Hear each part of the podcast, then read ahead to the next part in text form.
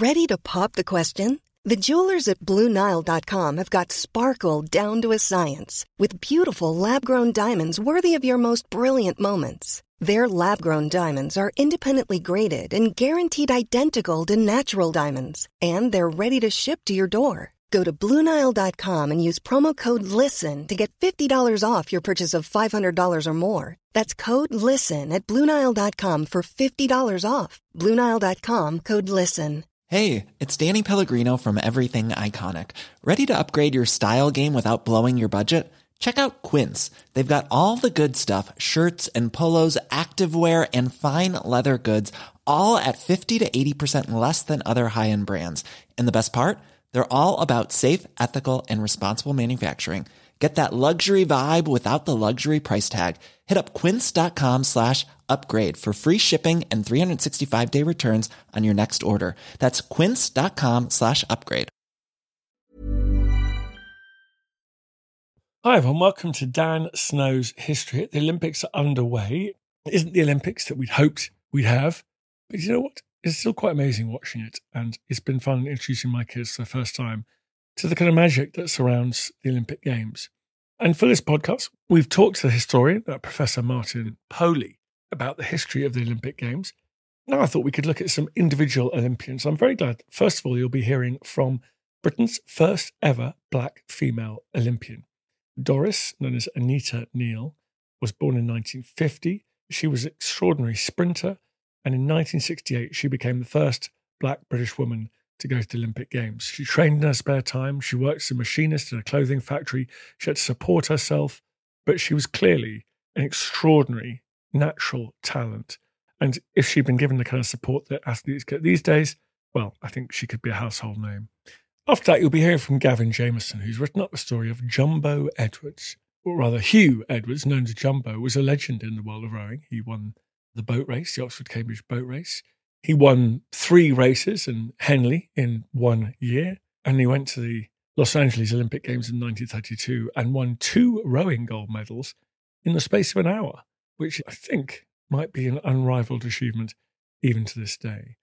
His story didn't end there. He joined the RAF during the Second World War, joined Bomber Command, as you'll hear, had several remarkable adventures that left an indelible mark on him.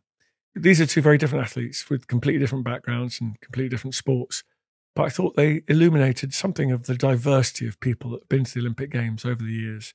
And they're two athletes we should keep in our minds as we watch a new generation of heroes emerge.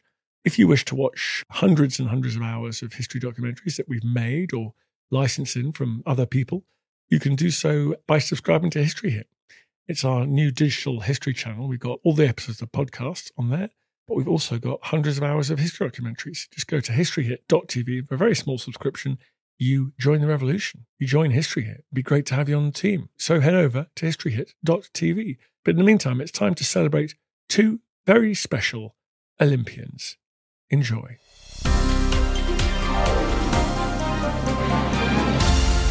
Anita, thank you so much for coming on the podcast. Yeah, thank you for inviting me. Tell me about your childhood. Where were you born and go to school? I was born in Wellingborough, born and bred. And I used to go to a local school, the Avenue School. I've lived here all my life. And when did you start running? The first time I heard race or on your marks, get set, go was from my father. We stood at the top of the cul-de-sac, which we called the banjo, and he said, let's race home. And on your marks, get set. And I ran as fast as I could and I won. He probably let me win. And he said to my mum, Anita's going to be a runner. And then from there, at the age of four, I started the Avenue School. And I noticed that the children in the playground couldn't catch me, which was great because other people was all gone playing ticky and circle games. And then from there, I went to Freeman's Endowed Junior School and had my first competition, and that was school sport. And it was a 70 yards race, and I won every year throughout my school years from the age of 8 to 15 years. And was it unusual in your school because you have mixed heritage? Your dad was an African American and your mum was local. Was that an unusual thing in that time? Yes, I think my sister and I were the only two mixed race children in the school at that time, but others had probably gone before who were a bit older than us. But all the way through my schooling, I was the only mixed race child in my class. And was that easy? When I was a lot younger, I was sort of picked out for one or two things. For a start, I didn't like school meals. And the dinner lady used to stand behind me sometimes to encourage me to eat. But in the end, she picked up a fork with beetroot on and put it in my mouth, which I spat out. And I was made to stand on the chair the rest of the dinner time. And this happened quite often. And also, because I didn't like milk, because it used to make me sick. And I didn't realise then that I was lactose intolerant. And they used to try and make me drink milk all the time especially that warm milk near the radiator was terrible. And I was ill. From the age of seven to 12, I used to have to go to the hospital because they said I had bilious attacks, but it was probably because of the milk. But also, a doctor said to my mum that I had an inferiority complex because I was black. And what do you remember feeling about the colour of your skin? in a school which was otherwise all white. Was it difficult for you? It was not so much for the children, but the teachers. Because of the incident at school, and I was forced fed, I told my mum. She came at the school, had a word with the headmistress, and then the headmistress called me out in front of the class, and I had to put my hand out, and I got the three strikes of the ruler on my hand. And she said, "Don't tell lies." But the children were pretty good. It was probably other children in the street, not the neighbourhood kids. They they were good as well. But there was other children that used to call us names. And did your dad go back to America following his stationing in the UK? Yes, he did. He was backwards and forwards, backwards and forwards. I didn't really meet him. I was sort of like introduced to him when I was three years of age. And then he was gone by the time I was six. My mum, she was left with four children on her own. And then eventually she met someone else and had another child. And when did you start competing, really running at a high level? I watched the 1964 Olympic Games when I was at school and I saw Mary Rand, and that inspired me to want to go to the Olympic Games. I had a coach by the time I was 13, but when I was 15, I joined London Olympiades Athletics Club, and my coach used to ferry me and my mum around to all the meetings. But at this club was Mary Rand, Lillian Board, Janet Simpson, and Mary watched me long jump and thought oh, I was very, very good. And oh, I was running the 100 metres then, and she thought oh, I was very fast. But by the time I was 16, Mary was injured and she was supposed to have gone to Lille in France for competition. But I went instead for the experience. That was really exciting, as you can well imagine. My first international at the age of 16. I didn't win, but I thoroughly enjoyed the experience. From then on, there was a lot of internationals, a lot of traveling, a lot of hard work, a lot of perseverance, as you can well imagine. And then came the Olympic Games in Mexico. Did people talk about you at the time as a pioneer, this first black female athlete? No, they didn't.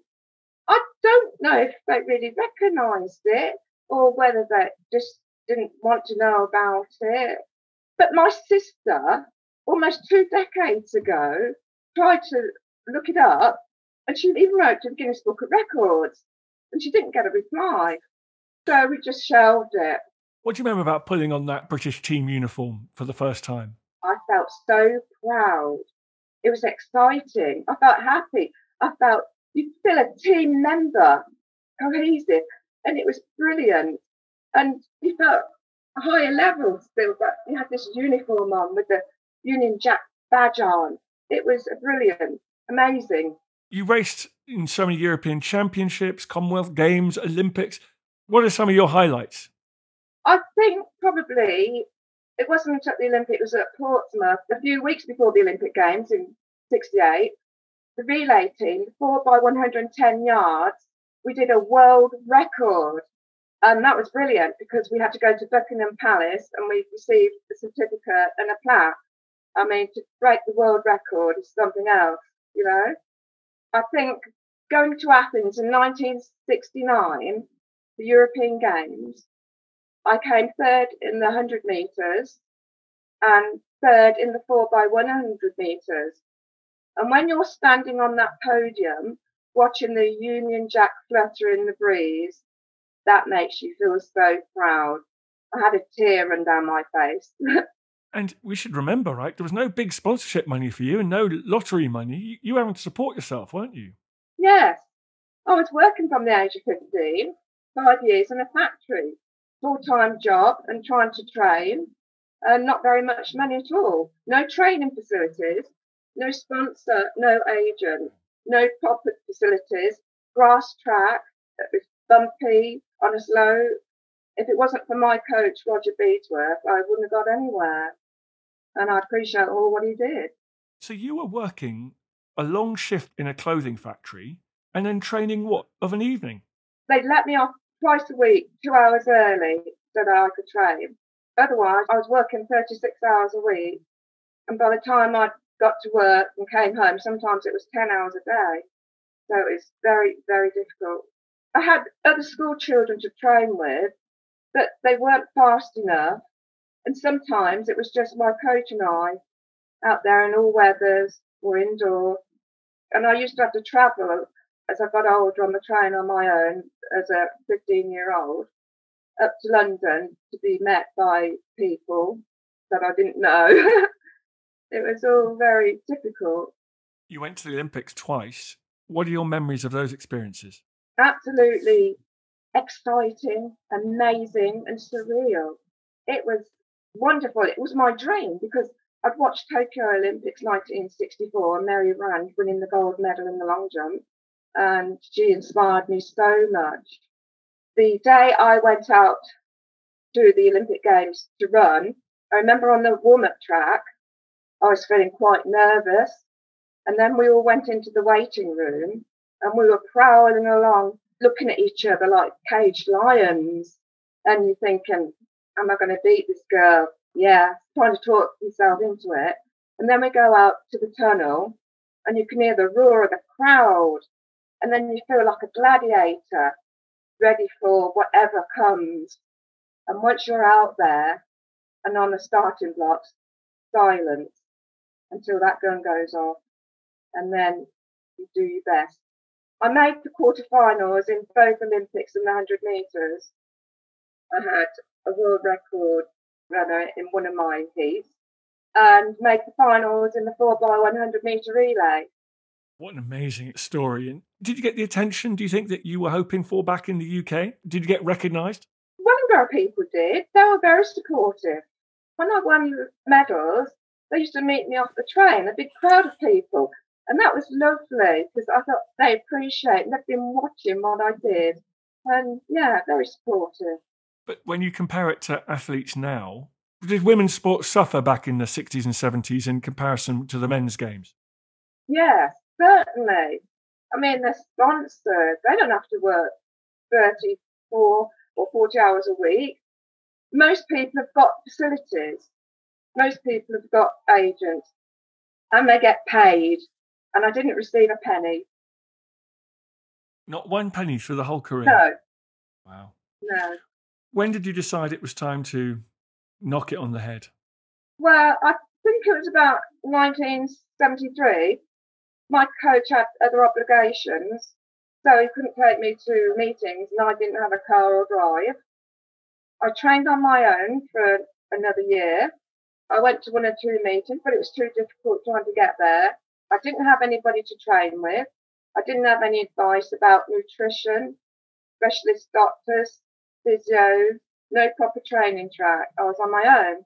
How old were you at this stage? 22, 23. Because actually, sprinters, you've got a lot more left in you at 22, 23, haven't you? Yeah, I certainly felt I did. But I needed support and I didn't get it. Are you sad? I mean, do you look back with some bitterness now or do you look back with happy memories? I look back with happy memories. A bit of both, actually because oh, I always say to people, I should have gone to the four M's.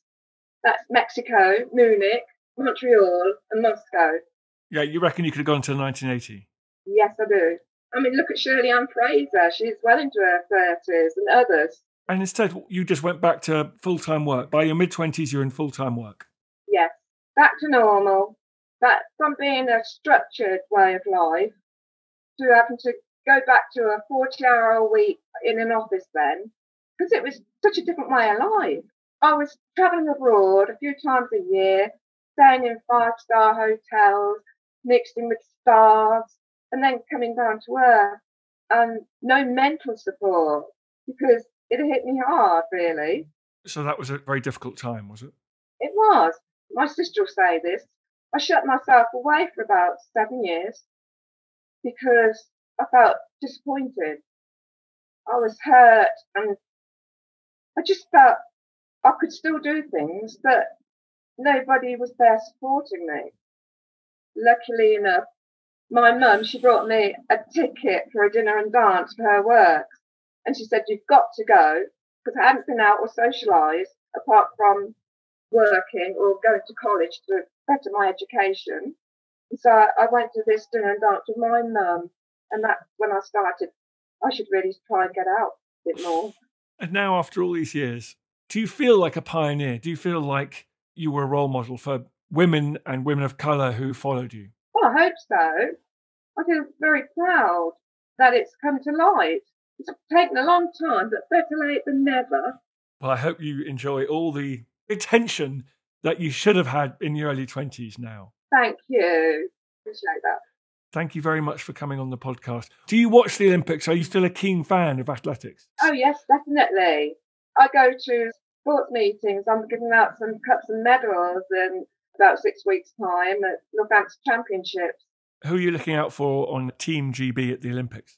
Of course, Dean Asher Smith, Asha Phillips, all the sprint girls and boys, not everybody really, across the board.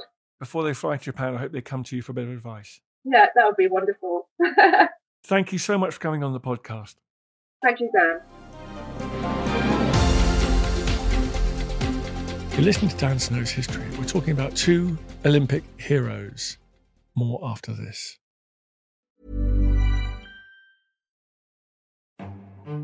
This is After Dark Myths, Misdeeds, and the Paranormal. The podcast that takes you to the shadiest corners of the past, unpicking history's spookiest, strangest, and most sinister stories. I'm Maddie Pelling. And I'm Anthony Delaney. Join us every Monday and Thursday, and we'll take a look at the darker side of history from haunted pubs to Houdini to witch trials and arsenic laced breakfasts. Follow After Dark Myths, Misdeeds, and the Paranormal wherever you get your podcasts. Brought to you by History Hit. One size fits all seems like a good idea for clothes until you try them on. Same goes for healthcare. That's why United Healthcare offers flexible, budget friendly coverage for medical, vision, dental, and more. Learn more at uh1.com. Hi, I'm Daniel, founder of Pretty Litter. Cats and cat owners deserve better than any old fashioned litter. That's why I teamed up with scientists and veterinarians to create Pretty Litter. Its innovative crystal formula has superior odor control and weighs up to 80% less than clay litter. Pretty Litter even monitors health by changing colors to help detect early signs of potential illness. It's the world's smartest kitty litter. Go to prettylitter.com and use code ACAST for 20% off your first order and a free cat toy. Terms and conditions apply. See site for details.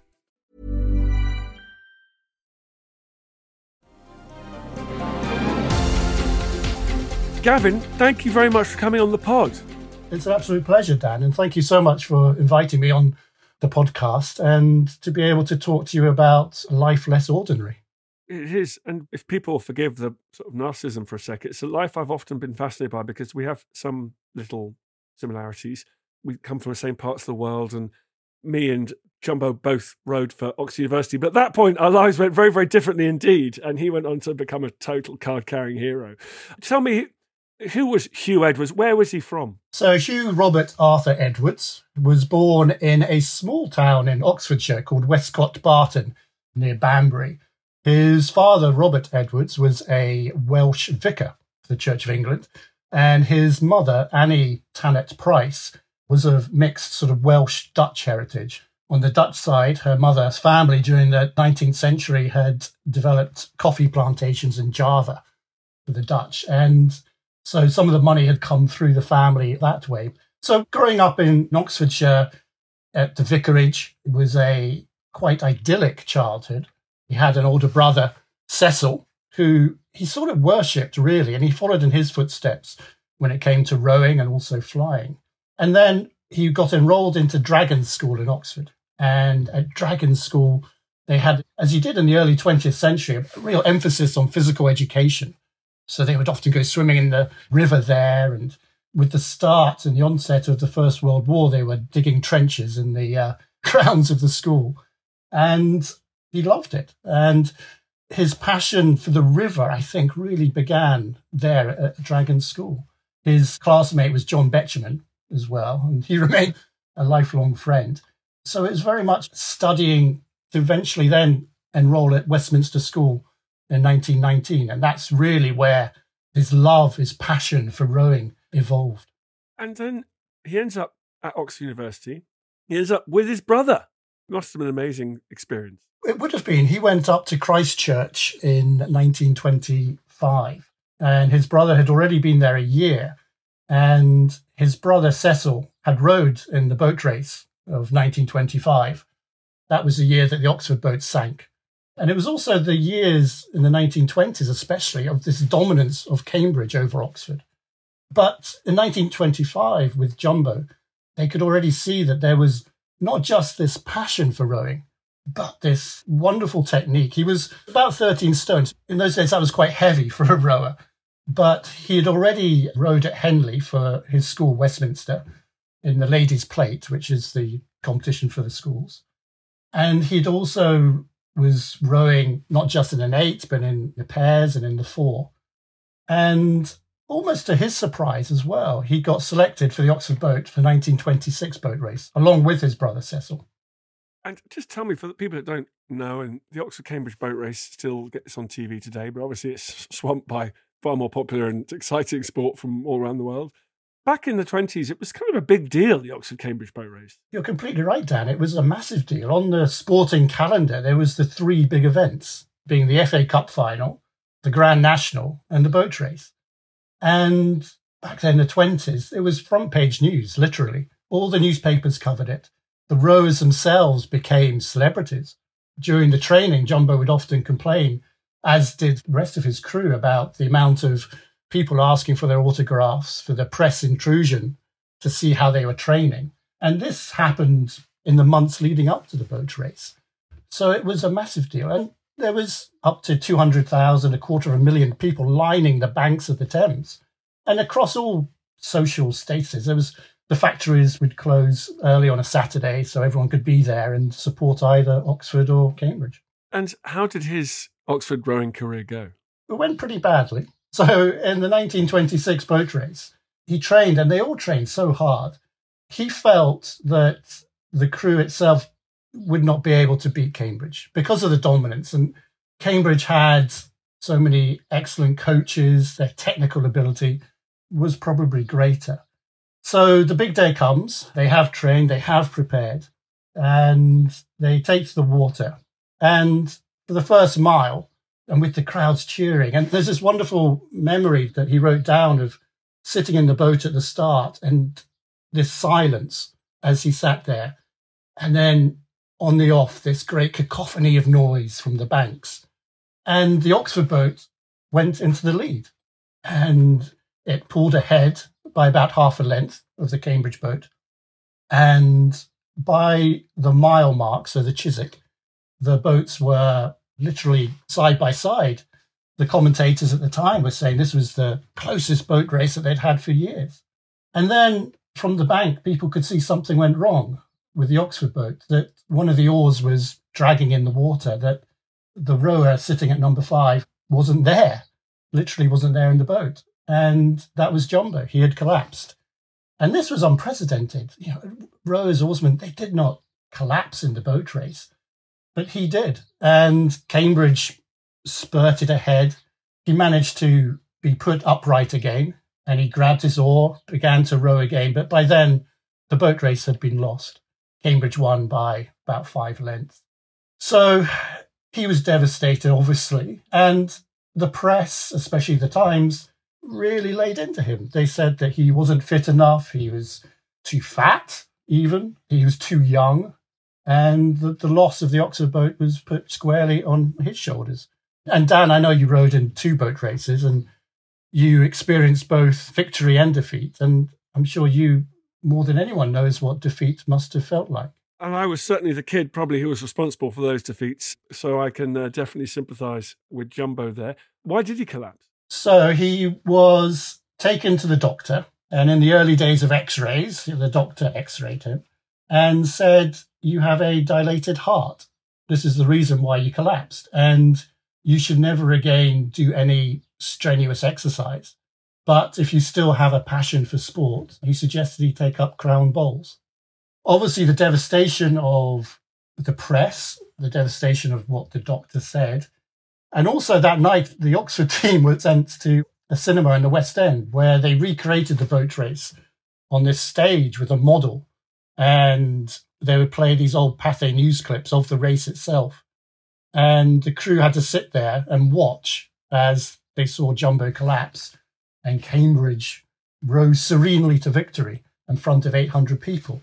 So Jumbo, obviously badly affected by this, left Oxford. He failed his exams, but his, no pun intended, his heart wasn't in his studies. So he left. However, that wasn't the end of his sporting career, was it? No, that passion for rowing. I think for some people that would have just destroyed them. They would have gone, okay, let's go into a career of teaching and let's never get back into a boat. But Jumbo did have that passion and that got rekindled. He got back into a boat, into a single scull, and just had a legendary row down the Thames one day, fearful that he was going to physically die by doing this. But no, he found that he just couldn't not be in a boat and not row. And he had this burning desire to prove everybody wrong. And he joined up with London Rowing Club. At the time, there was two great rivals on the river, Thames Rowing Club in London. But he joined London under the coach of Steve Fairbairn, an Australian who was a wonderful mentor to Jumbo and to all the other rowers who adored him. And he got back into the boat, into an eight and into Coxless pairs. And did pretty well, especially in the Coxless pair. He did. So with Lewis Clive, also someone from Christchurch that he knew, he was selected for the Los Angeles Olympics of 1932. But prior to that, in 1931, at the Henley Regatta, he won all three grand finals the Coxless pairs, the four, and also the eight for London Rowing Club. And this had only once been done before. It's never been done since. I don't think any rower nowadays would be foolhardy enough to enter all three of the grand finals.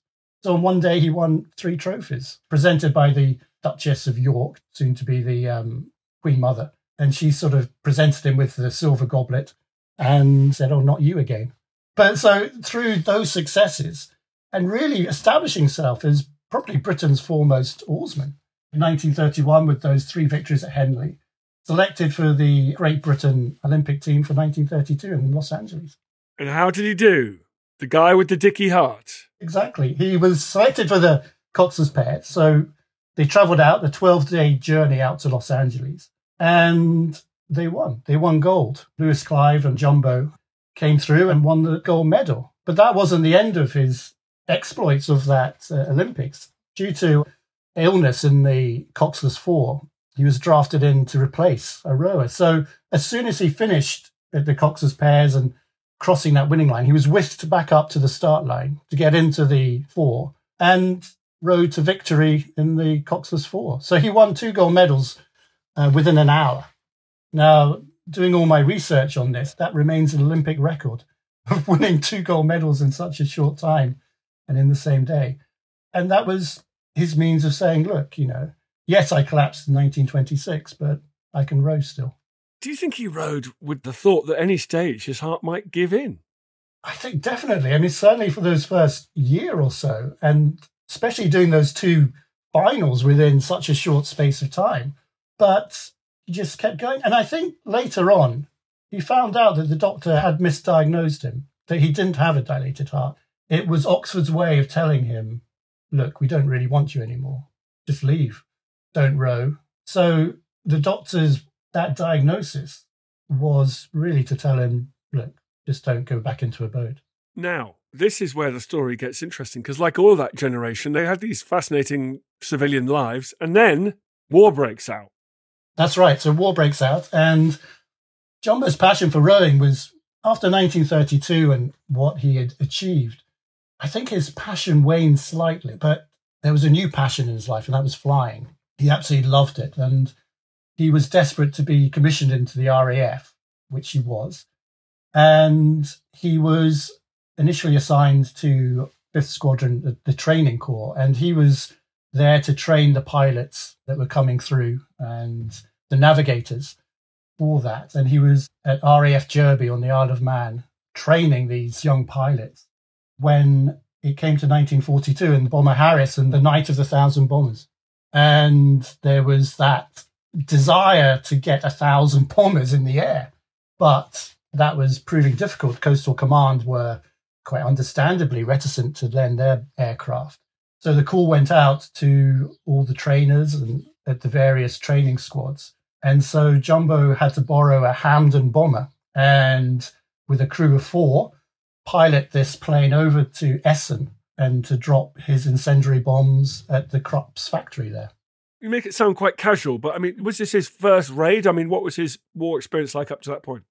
This was actually his fourth mission, but the previous raids had been more for reconnaissance purposes.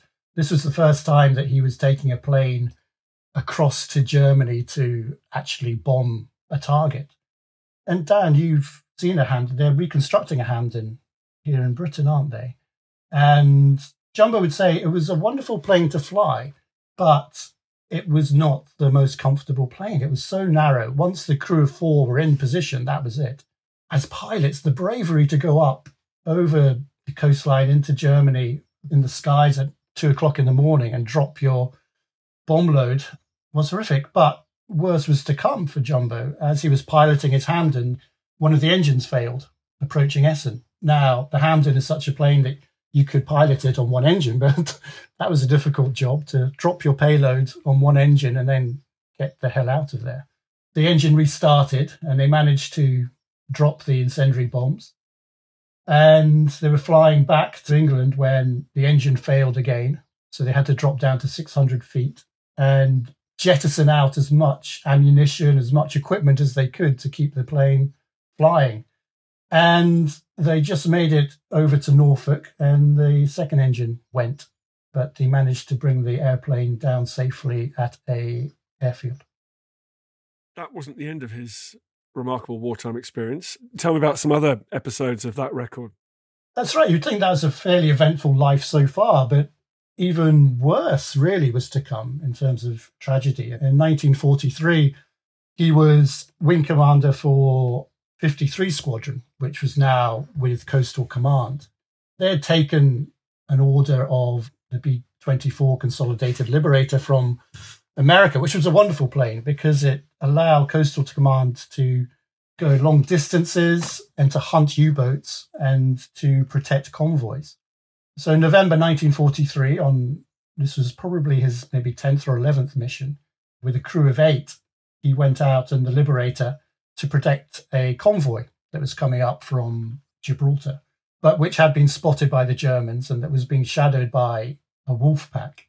So it was the aim of the Liberator and that mission to protect that convoy. And they would hunt the U boats at night time with their radar that had been obviously newly developed.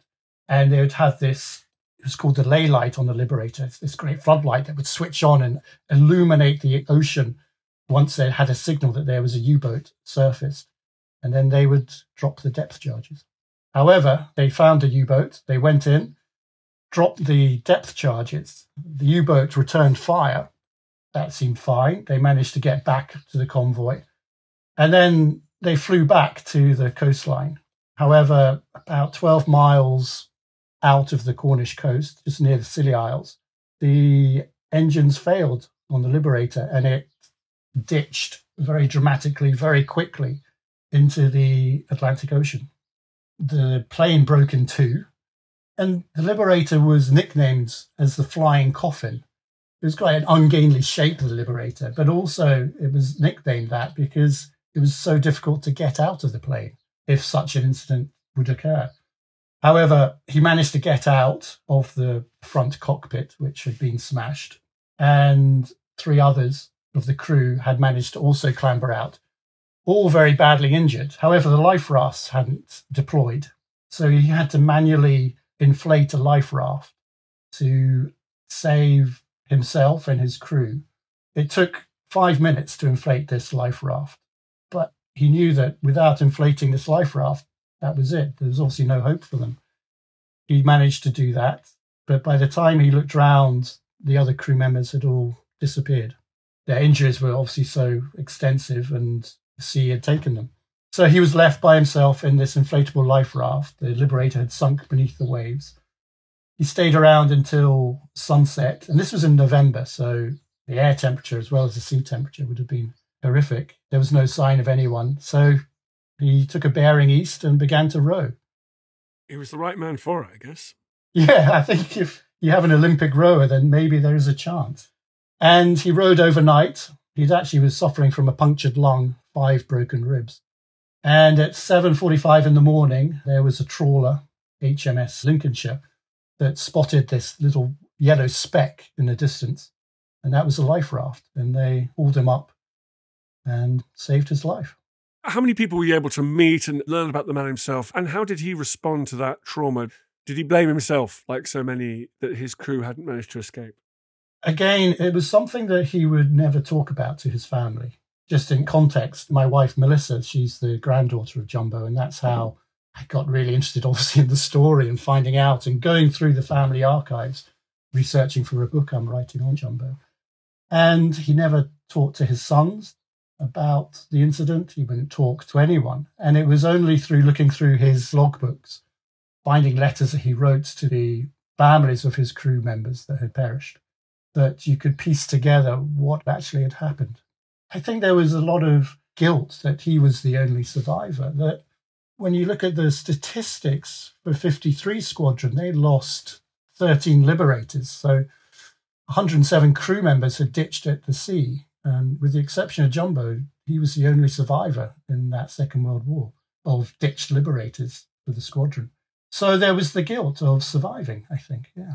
Did he fly again? He did. He obviously was recuperating for six months, but was then promoted to group captain of 53 Squadron. And they were posted up to Iceland for the rest of the war, where they used Reykjavik as their base to go out and protect convoys. And his love of flying, again, he was going flying out, but not so much on night missions, but more on reconnaissance. And at the end of the war, he was awarded the AFC, uh, the Air Force Cross and the Distinguished Flying Cross for not just the protection of the convoys and through his heroics, but also for helping to save another crew that he spotted in the Atlantic Ocean adrift.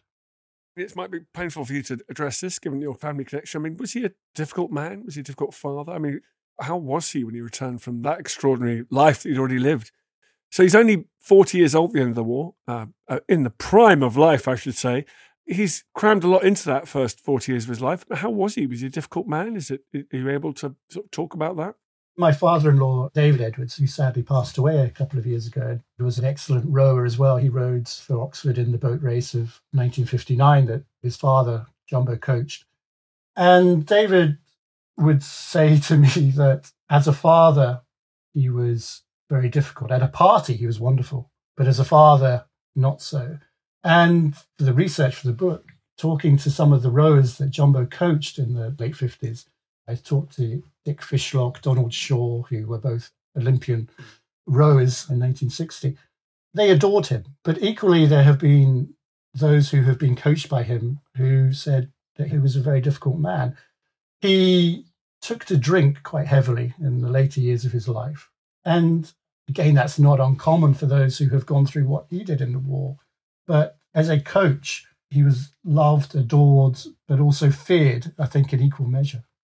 The legends that got down to me were certainly uh, an unforgettable experience. And he enjoyed success as an Oxford coach as well. Is that what he did through the rest of his life? Did he devote himself to that or did he have other projects?